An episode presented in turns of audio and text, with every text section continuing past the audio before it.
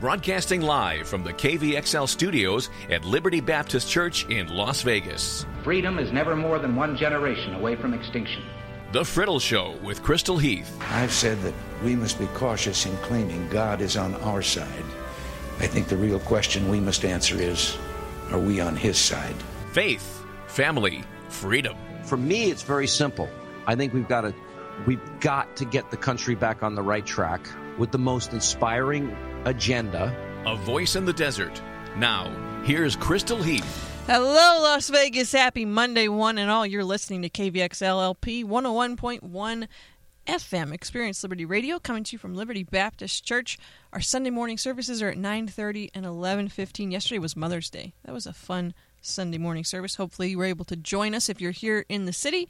If not, our next service is Wednesday night at 7 o'clock. We would love to have you here. If you'd like to be part of the program or if you have any thoughts for our station or the show, you can email us at radio at experienceliberty.com or call us at 702 647 4522. And of course, you can catch us on the 405media.com at 6 p.m. Pacific, 9 p.m. Eastern Time as well. Thanks to those of you that tune in over there. If you'd like to tweet me, I am on Twitter at the Friddle, and I talk about all kinds of things there. So if you if if an hour every morning is not enough Friddle for you, Twitter is the place to go. So, some headlines from Fox News. The Army has fewest active duty soldiers since 1940, report says. The number of U.S. Army soldiers on active duty has been reduced to its lowest since 1940, according to a published report. The Army Times reported this weekend that the Army's end strength for March was 479,172 fewer soldiers than the service's previous post World War II low, which was reached during the Army's post Cold War drawdown in 1999 current number is still well above the 269,000 soldiers on duty in 1940, the year before America entered World War II. However, the report says the active force has been reduced by more than 16,500 troops over the past year, the equivalent of about three brigades. According to the Army Times, the Army is on track to reach its goal of reducing the number of active duty troops to 475,000 by September 30th, the end of fiscal year 2016. You got to wonder when there's obvious needs for cutting things in the in the federal budget. I mean, we just keep taxing and spending and taxing and spending and taxing and spending, and yet somehow our debt and deficit just keeps going up, despite the fact we keep bringing in more money. It's called not living within our means. Pretty simple, huh? But you'd think that maybe one area that we shouldn't cut is our military. Because that just seems not smart perhaps cutting the army, perhaps cutting the military in general, is not our wisest wisest move. No, we're going to play a song because we're going to have uh, Lieutenant Nick Farese from Northwest Metro Police are, is coming in today to talk about squatters and, and the problems here in Las Vegas right now with that. So we're actually we're going to break early. I know we just started, but we're going to break early. We're going to come back with him. Uh, problem being my studio door is locked and he can't get in. So uh, let's see. We're going to play a song right now, which will be How Beautiful from Twila Paris. We'll be back in just a minute with Lieutenant Farese to talk about squatters. Don't go away. And welcome back. You're listening to KVXLLP 101.1 FM. Lieutenant Nick Farese. Is it Farese or Farese? That's Farese. Farese. Okay. Lieutenant Farese is here. Is that like Italian or something? It is. Yeah. Yeah. It's like so instead of going for Italian mob, you went with uh, Italian police. Is that how that worked? Pretty much. It was Pretty the much? other side of the family uh, decided that, so I went to this side. You went to the good side. That's right. Reject the dark side. Your saber is it blue or green? Um, teal. Teal. Teal, Oh, teal. hey, there we go. so we had uh, Captain Fletcher was on a few.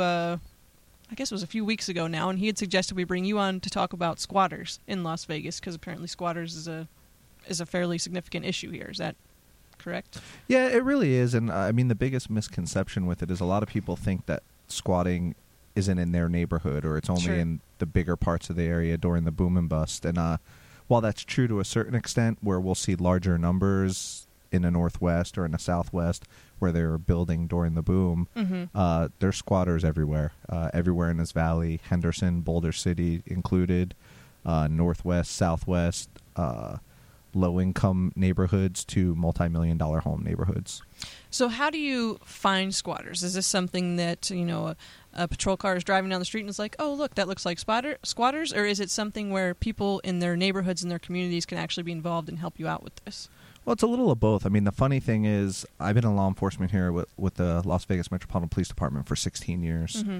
And in my 16 years, we've always been taught that a landlord tenant problem is a civil matter and the police don't get involved with Mm. that. And that's pretty much consistent throughout the country, in law enforcement. Sure. So we never really were, quite frankly, prepared for this problem because there's a big difference between a landlord tenant, i.e., I'm paying my rent, but for some reason I don't want to pay anymore, Mhm. which is a civil matter, and this squatting, which is uh, a crime. Right. So we didn't have a law in the books, and when we saw the downturn of the economy here in Northwest, we were getting lots of calls, calls from realtors, calls from neighbors, uh, concerned citizens, and we didn't have a law in the books to really enforce. So we were kind of stuck between a rock and a hard place, so to speak. So officers with our uh, community-oriented policing unit were instrumental in working with elected officials and with our department and going up to Carson City this last legislative session Mm. and getting these laws enacted and put on the books that just went into effect uh, October of last year. Wow, that's fantastic. So, okay, so let's say that we are we're neighbors, and uh, we were talking about this before before we Mhm. started here. And I move away, and then, you know, you don't you don't know where I went, you don't know how to get a hold of me, but somebody starts living in my house or my old house. Then is that? I mean, that's kind of obviously a squatting situation, or It, it could be. I mean, that'll definitely get the ball started for an investigation. I think what's important for the public to know with this law is the more we know, the better.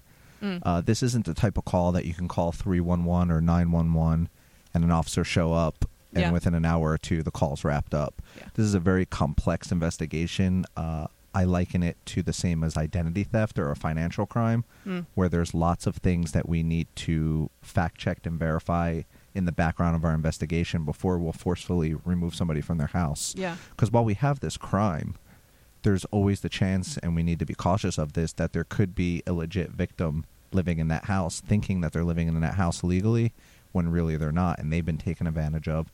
So we want to make sure we do our due diligence before we put somebody out on the street. Um, as far as neighbors, that, that that's our biggest problem right now is locating who the victim is because we usually typically get a call from one of three sources: uh, just a concerned citizen or passerby because people are using it as a flop house for crime. A neighbor, like you described, that says, "Hey, I, my neighbor left three months ago. They live in Ohio. Uh, I know they shouldn't. Nobody should be living in this Hmm. house." And then the third and the most prevalent one is realtors.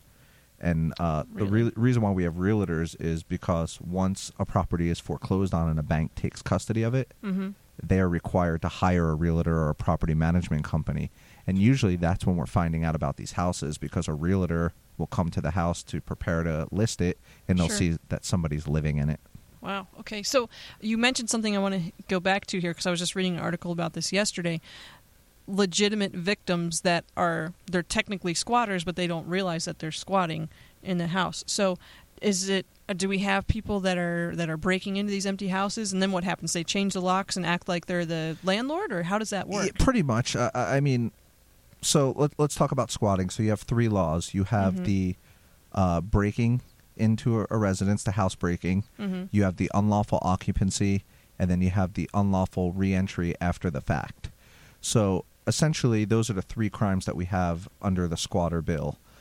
What we are seeing is bad guy number one will find a vacant house and he'll do exactly what you just said break into the house, change the locks, the whole nine yards. Hmm. He will then advertise through word on the street, Craigslist, or something like that this house for rent. What we are typically seeing is bad guy number two will then purchase this lease agreement from bad guy number one, knowing full well that it's not a full lease, it's not a legit lease, Yeah. but it's a one time, you pay me X amount of dollars, here's this lease for this house, and you can live in it.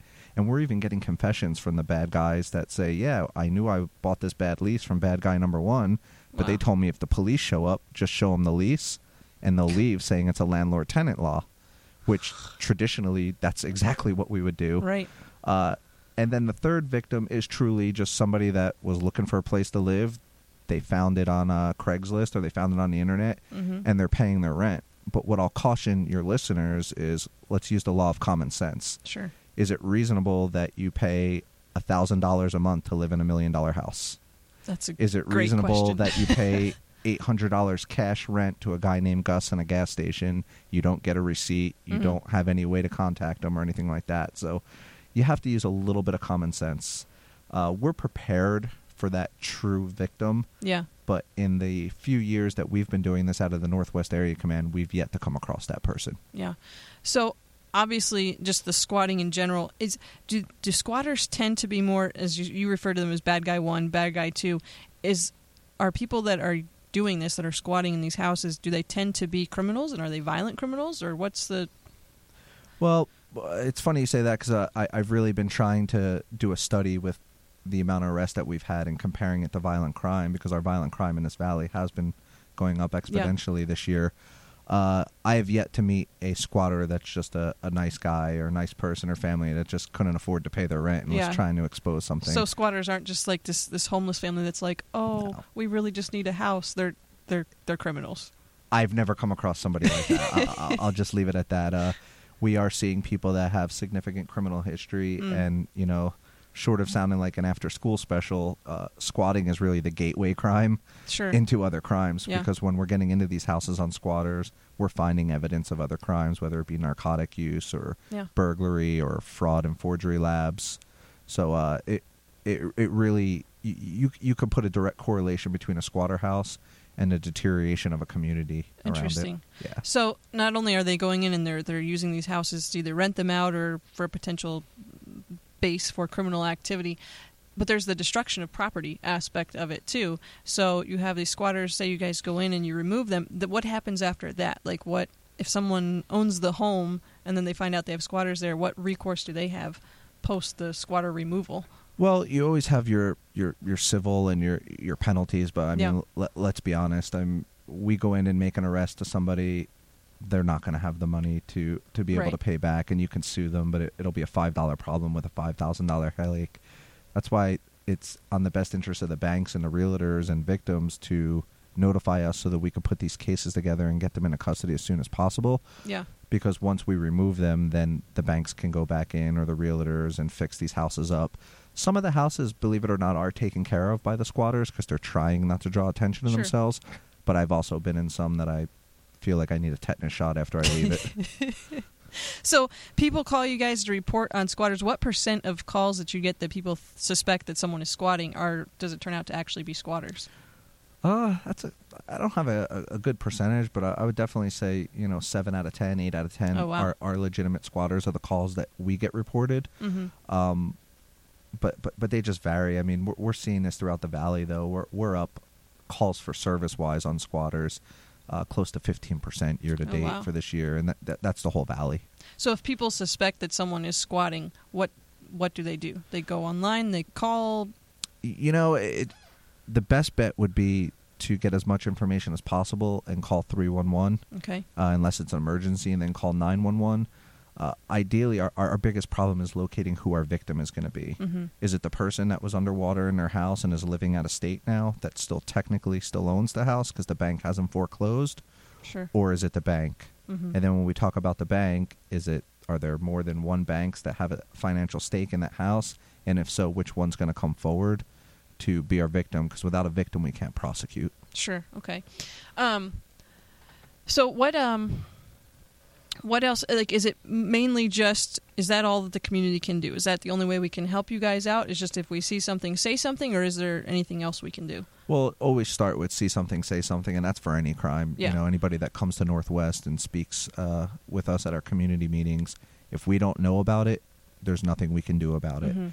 And you know, in in this society that we live in right now, and the times where we're doing as much as we can with less, we need to put our officers where we know our crime is, and Mhm. we're always going to combat violent crime first.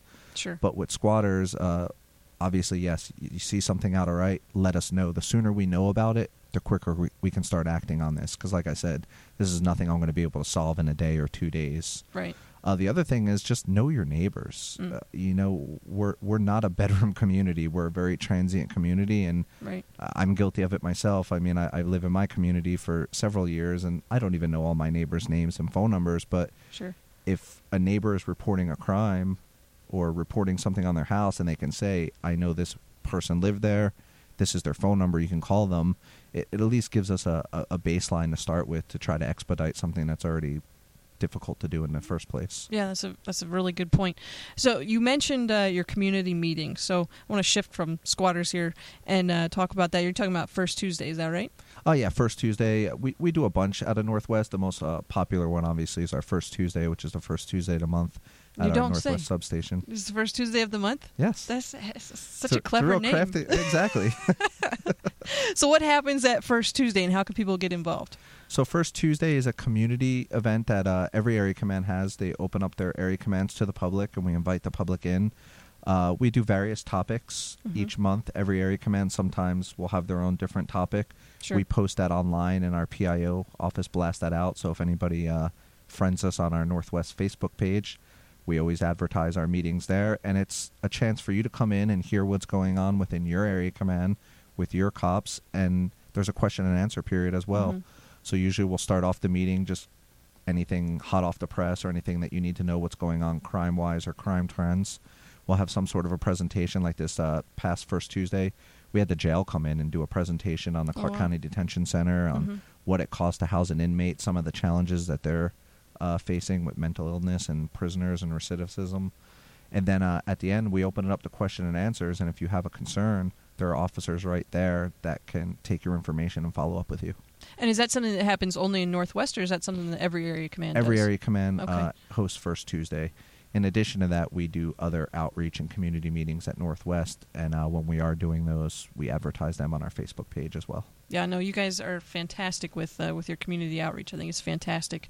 But uh, Nick, we have to take a break now because I have to, you know, talk about donuts. Do you, are you a fan of donuts? Uh, I am not because I'm a little overweight. so- Okay. Well, see, it's it's, it's it's just this police officer thing. Is Well, see, this is the thing. If you wear Okay. donuts or you eat donuts and you're in uniform, no powder because it Mm. shows on the uniform. that is that is consistent. I've, I and I asked this question specifically to say if you guys will all answer that way, and you ha- so far you have. Everyone always says no powdered donuts. No powder donuts. So there you go. If you would like to take your your local officer some donuts, stay away from the powder. Okay, powder is consistently a no no. All right, thanks, Nick. I appreciate it. No problem. Today's programming is brought to you by Krispy Kreme Donuts fundraising opportunities. Krispy Kreme fundraisers are available year round. They can take place over one to two days or one to two weeks. If your educational, religious community, or charitable cause is looking for a fun way to meet your financial goals, Krispy Kreme can help. Krispy Kreme provides free fundraising materials for your use, and you can visit krispykreme.com slash fundraising or your local Krispy Kreme to learn more. Our thanks to Krispy Kreme for their support of KVXL programming. All right, we're going to play 10,000 Reasons from David Wesley, and we'll be back in just a minute. Don't go away. And welcome back. You are listening to KVXL LP 101.1 FM. It was great to have Lieutenant Nick Farese here with us. For those of you living in Las Vegas, now you know how to look for squatters and report squatters. Call 311 if you think you have a squatter problem. So let's expand things out from Vegas here a bit. Everybody's like, what are you going to talk about when there's no more politics to talk about? There will always be politics to talk about, okay? That's not a problem. And secondly, we can talk about squatters and donuts.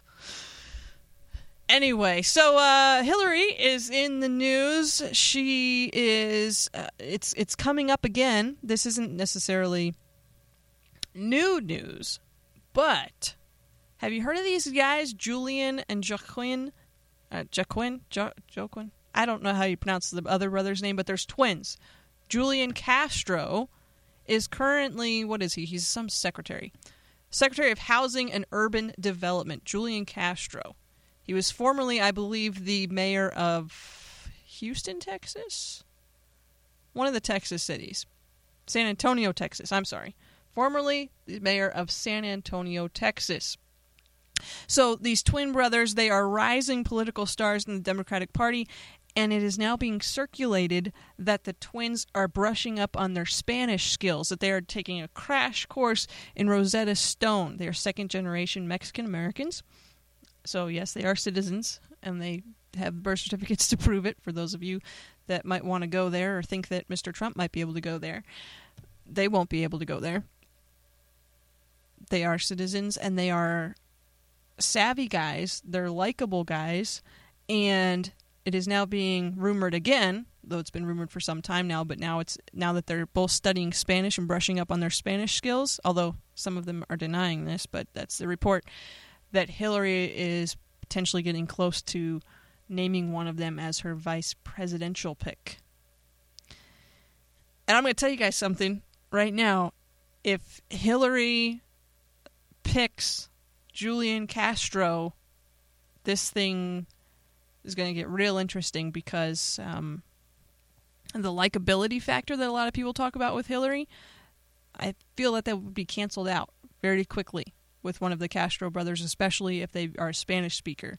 If you get a, a woman at the top of the ticket and a Hispanic vice president, I don't see how you beat that.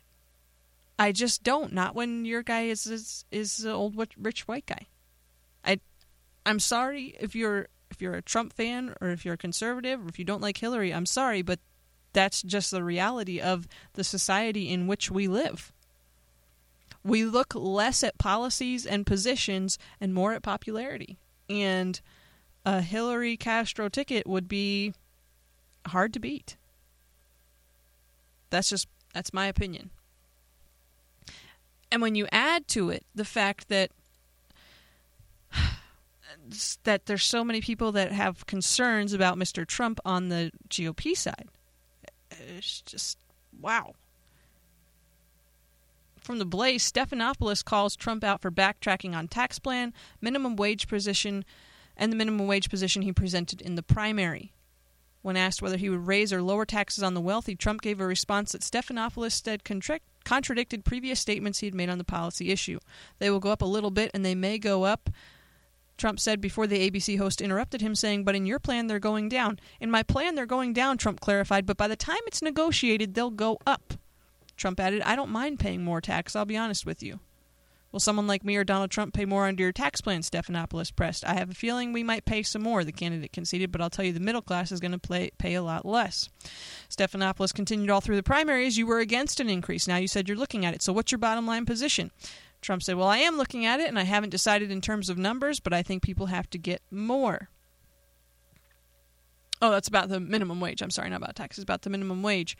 Uh, and Stephanopoulos pointed out that the candidate's response was a shift from what he had asserted in the primary. Trump responded, Sure, it's a change. I'm allowed to change. You need flexibility, George. And they're going to make a lot more than $15. They're going to make a lot more than that, he said. Wow. Uh, let me just say this. Actually, I'm about to go on a little mini rant here. And it may actually turn out to be a long rant. We'll see.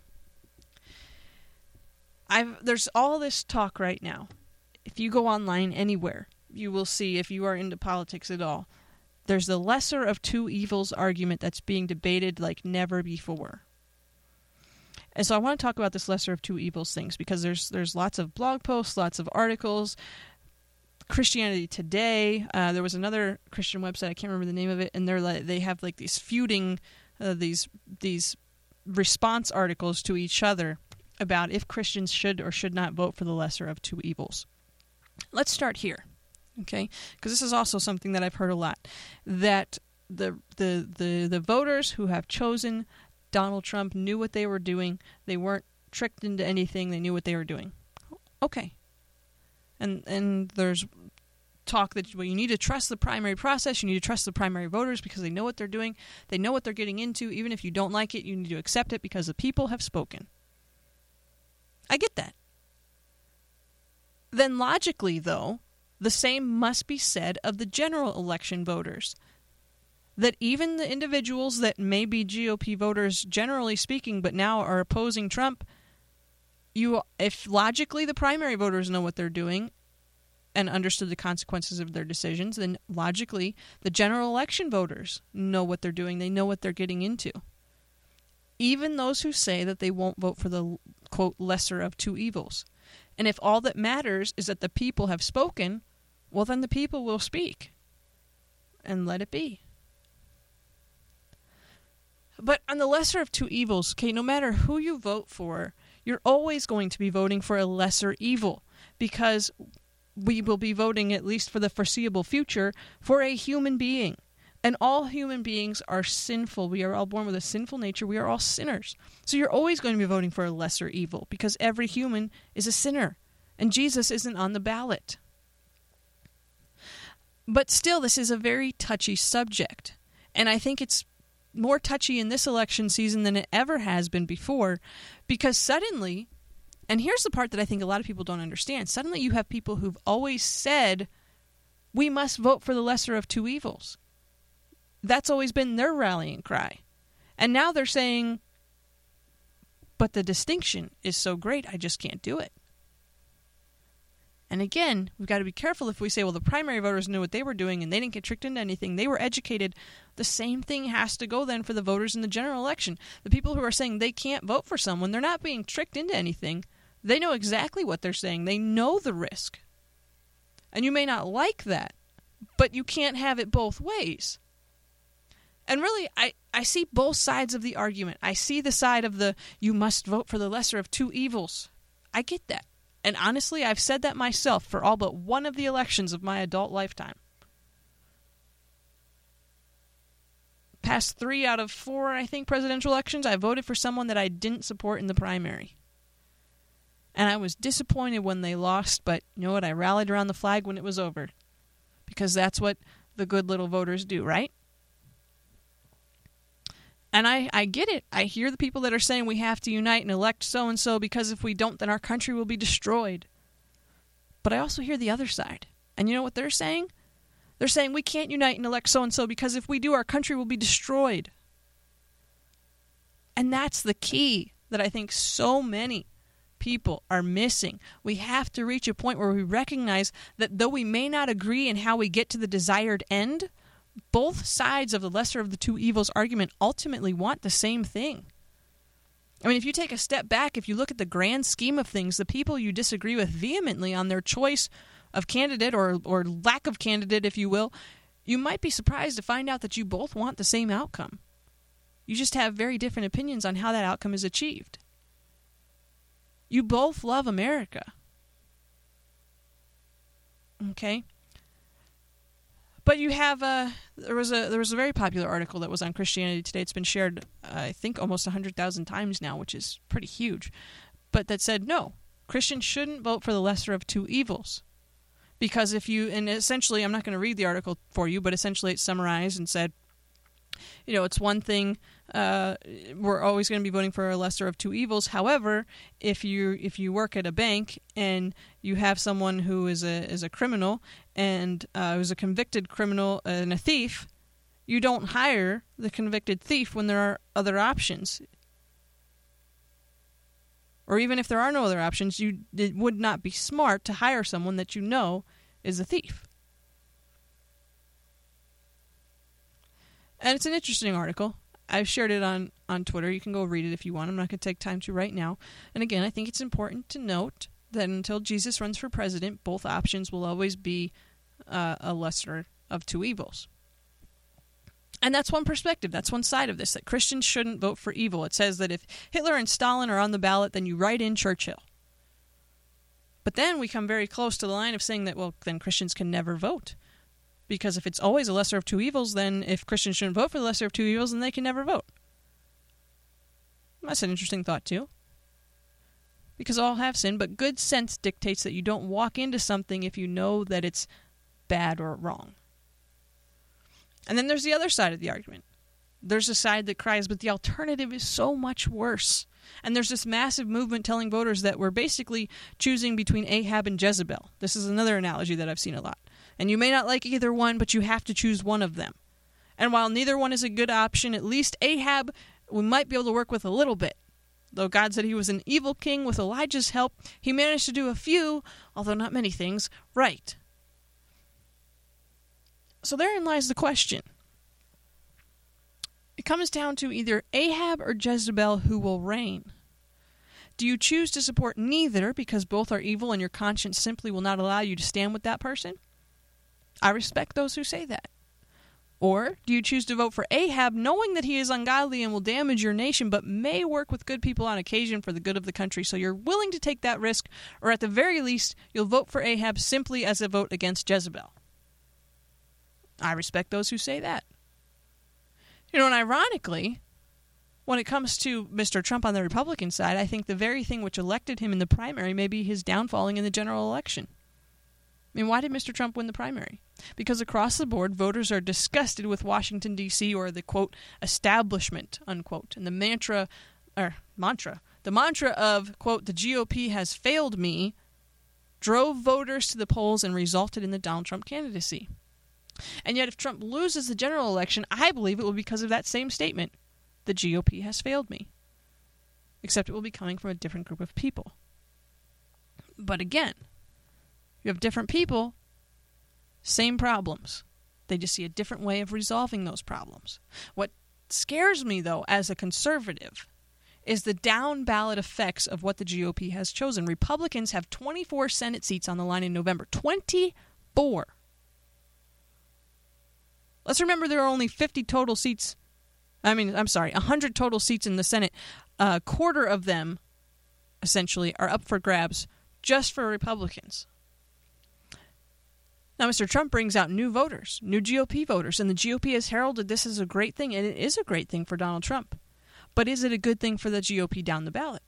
And the primary repeatedly demonstrated that it might not be. Because the question is will the down ballot reflect what it did in the primary where Trump did well? Here's why. Like it or not, many individuals voting for Mr. Trump either haven't been involved in grassroots politics extensively before or they aren't overly concerned with Trump's principles. I've never met someone who said they're voting for Trump because of his values.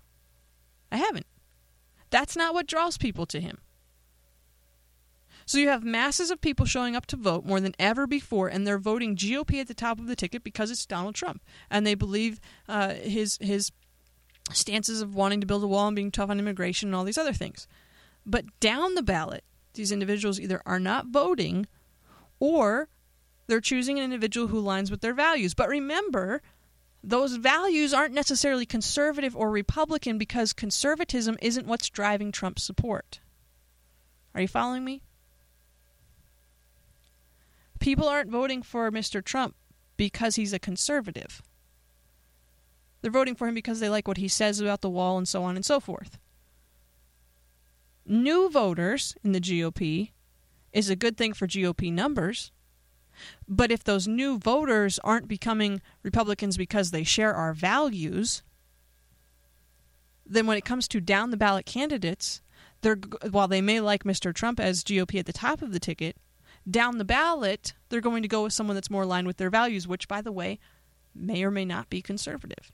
And that's what happened throughout the primary. So I believe if you're a Republican you wouldn't be wrong to be concerned greatly about the Senate right now. Because if Mr. Trump loses in November, and very possibly even if he wins in November, the GOP could lose control of the Senate. It wouldn't be hard. And that's something that we need to keep in mind when you're having that Supreme Court discussion with voters, because it's the Senate that approves presidential nominees. The president can't write an executive order for a SCOTUS justice. SCOTUS is uh, the acronym, by the way, for the Supreme Court of the United States. That's not how it works. It has to go through the Senate. And if the GOP doesn't control the Senate, it really won't matter if the GOP has the White House. They're still going to lose the court. And the same thing goes for Hillary. If she wins but doesn't control the Senate, that doesn't necessarily mean the people she wants will just automatically end up there. So, what I'm saying, in essence, is the Senate races this year are just as, if not more important than the presidential race right now. 24 seats on the line. And people say, well, we have to elect the lesser of two evils because of the Supreme Court. Well, that won't matter if the Senate flips. Okay? And if the Senate doesn't flip, then it may not matter either, if you follow me. You know, I have never in my life wrestled with God as much on an election as I have this time around, and, and that concerns me. But maybe not for the reason you think. It concerns me that I've never had this much struggle before, that I've never been so concerned about my country and our options that I literally don't know what to do. I don't know what the right thing to do is currently. I'm not sure I'll know next week or next month or even in November, quite honestly. For the first time in my life, I may walk into the polling place not knowing who I will vote for. I've worked in the political system. My life has been invested in political stuff. I get it. You can't present an argument for or against the lesser of two evils mantra that I haven't already heard or maybe even made myself, possibly even on this show before it was on, on KVXL. But that doesn't mean I struggle with it any less. And maybe one of the reasons I struggle so much with it is that I see the vitally important truths on both sides of the argument. And you know, I was reading Second Kings five the other day. It's the story of Naaman and uh, and his being healed from his leprosy. You remember that? And there are two verses at the end of the story that sometimes get overlooked, but they're very interesting. So Naaman, uh, Naaman gets healed of his leprosy. The prophet Elijah heals Naaman of his leprosy, and he comes back and he wants to thank Elijah by giving him a present for being an awesome pal and helping them out like this. And Elijah says, "No, no, I'm not. I don't want anything from you." And, uh, and Naaman says in verses 18 and 19 of 2 Kings 5, he says, But may the Lord forgive your servant for this one thing. When my master enters the temple of Rimmon to bow down, and he is leaning on my arm, and I have to bow there also. When I bow down in the temple of Rimmon, may the Lord forgive your servant for this. And Elisha said, Go in peace. I'm sorry, it was Elisha that healed him, not Elijah. Have you ever sat down and really thought about those verses? So first off, let's start with this. Who is Naaman? go back to verse 1 of 2 Kings 5, which says, Now Naaman was commander of the army of the king of Aram. He was a great man in the sight of his master and highly regarded, because through him the Lord had given victory to Aram. So first off, Naaman is Syrian. The victory that God gave Aram was over Israel. Naaman is the number one general, if you will, for the bad guys. The Midrash, which is the Hebrew commentary on the Old Testament, most of which was written during or prior to the life of Jesus, we as Christians don't recognize the Midrash as canon or biblical truth in any way whatsoever, but it does help uh, with history, particularly the history of Israel. And we know that Aram is the king that King Ahab was fighting against in 1 Kings 22, where Ahab goes out to battle. He ends up being shot and he dies, and Syria gets the victory. 1 Kings 22, that story says that someone drew a bow at will and struck Ahab with an arrow, and that's how he ended up dying. But it doesn't say who the shooter was. The Midrash takes 2 Kings 5, where it says that the Lord gave victory to Aram through Naaman, and says that uh, Naaman is then the one that shot and killed King Ahab and gave Syria victory that day. Now, again, that's not explicitly spelled out in Scripture, it's just the Jewish perspective on their history and a possibility. So, you know, and whether it was Naaman that shot the arrow or Naaman that did something else, Scripture does say that it was because of Naaman that Aram was victorious. I'll let you decide whether you think it's because he shot the arrow or not. I just find that to be an interesting little tidbit. But anyway, to wrap your head around this, Elisha, the prophet of Israel, is instrumental in healing Naaman, the number one guy for Israel's enemy, and the man who, man who uh, at least potentially killed Israel's wicked, but lesser of two evils choice, King Ahab the king of Israel. What? And then he comes back to Elisha. Apparently, he's a devout Syrian, or his healing from his leprosy converts him because suddenly he has this guilt about serving a king who is evil and doesn't follow God. Like he killed the evil king, but he realizes, oh my goodness, my king is evil too. And he says, uh, hey, Elijah, um, I have to go with my master and who's his master? His master is the king of Syria. He's like, I have to go with my master. It's my job. I've got to do this. It's my duty to stay with the king. And that's where he's going. He's going into this temple, and I have to go there with him, but I don't want to. Forgive me for doing the thing that I have to do, though I know it's wrong and I don't want to. Forgive me. Have God forgive me. And what does Elisha say? He says, Go in peace. Naaman knows what he's doing is sin, but he says, Hey, I know this is wrong, but I have to do it. Forgive me. He didn't say, Hey, you know what? I know God is ultimately on Israel's side, so even though I, I helped defeat Israel, I'm going to abandon my side now because I've seen what's right and I want to do what's right now. No, that's not what he says. He says, It's wrong, but this is my duty to my king and my country, and I'm going to do it. Wow. I read that story the other day and I never put the pieces together like that. And maybe that will help some of you out there with this election. For me, it just made my struggle in the electoral process that much more difficult.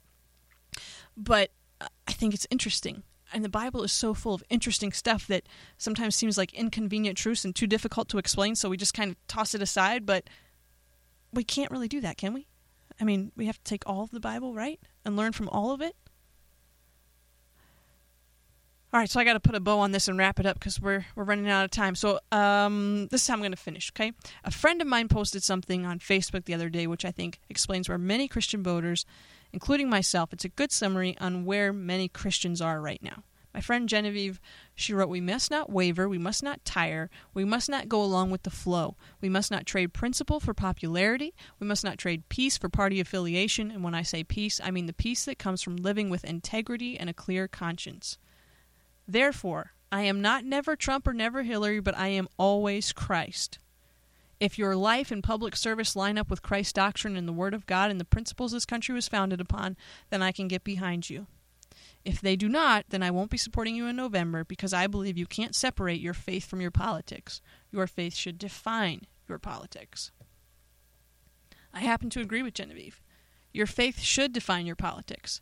I'm not going to sit behind this microphone and tell you that if you vote for for uh, for Trump that that you should feel guilty and you don't love America. But neither will I sit behind this microphone and tell you that if you do vote for Trump that you should feel guilty and you don't vote, love America. I won't sit here and say that if you vote for Hillary, you should feel guilty and you don't love America. Because I don't know your reasons for supporting the person you support. I may disagree with you, but I trust you to educate yourself on the options and choose someone whom you believe shares your values and will uphold our Constitution, because that is our ultimate responsibility as voters, and we are responsible for one vote, our own. That's all the time we have left for today. Yesterday was Mother's Day, though, so I got to. I we're to keep going because I got to mention something about Mother's Day. A very happy Mother's Day to all of you mothers out there. We appreciate everything you do. We appreciate you for being our moms. Thank you for choosing life. I'm still trying to figure out how my mom managed to raise seven perfect children, given what she had to work with. It's really quite amazing. And yes, there are seven of us, and yes, we are perfect because, you know, that's just it's just a fact, right? Yes. oh, for so for the past three weeks, my life has been busy, very busy, but the best kind of busy. My family has come and gone and blessed me in ways too numerable to list here on my show. But that said, my mom was here, and though she was on her own vacation, she spent every day she was here doing things for me. She did laundry, she cleaned my house, she made me food, she made me delicious food. She babysat my dog, she did all kinds of stuff. Not because she had to do these things for me, because she wanted to do these things for me, because she loves me. Regardless of how insubordinate I was as a child, or how far away I moved from home, or how pesky my puppy is, no matter what, she loves me. She always has. I know she always will. My mom loves me like Jesus, and that's what I love most about her that she loves Jesus and she shows others what it's like to love Jesus. So thanks, Mom. I love you. Happy Mother's Day. Hope you have a fantastic Monday. We'll see you back here tomorrow morning at 7 a.m. on KVXL LP 101.1 FM.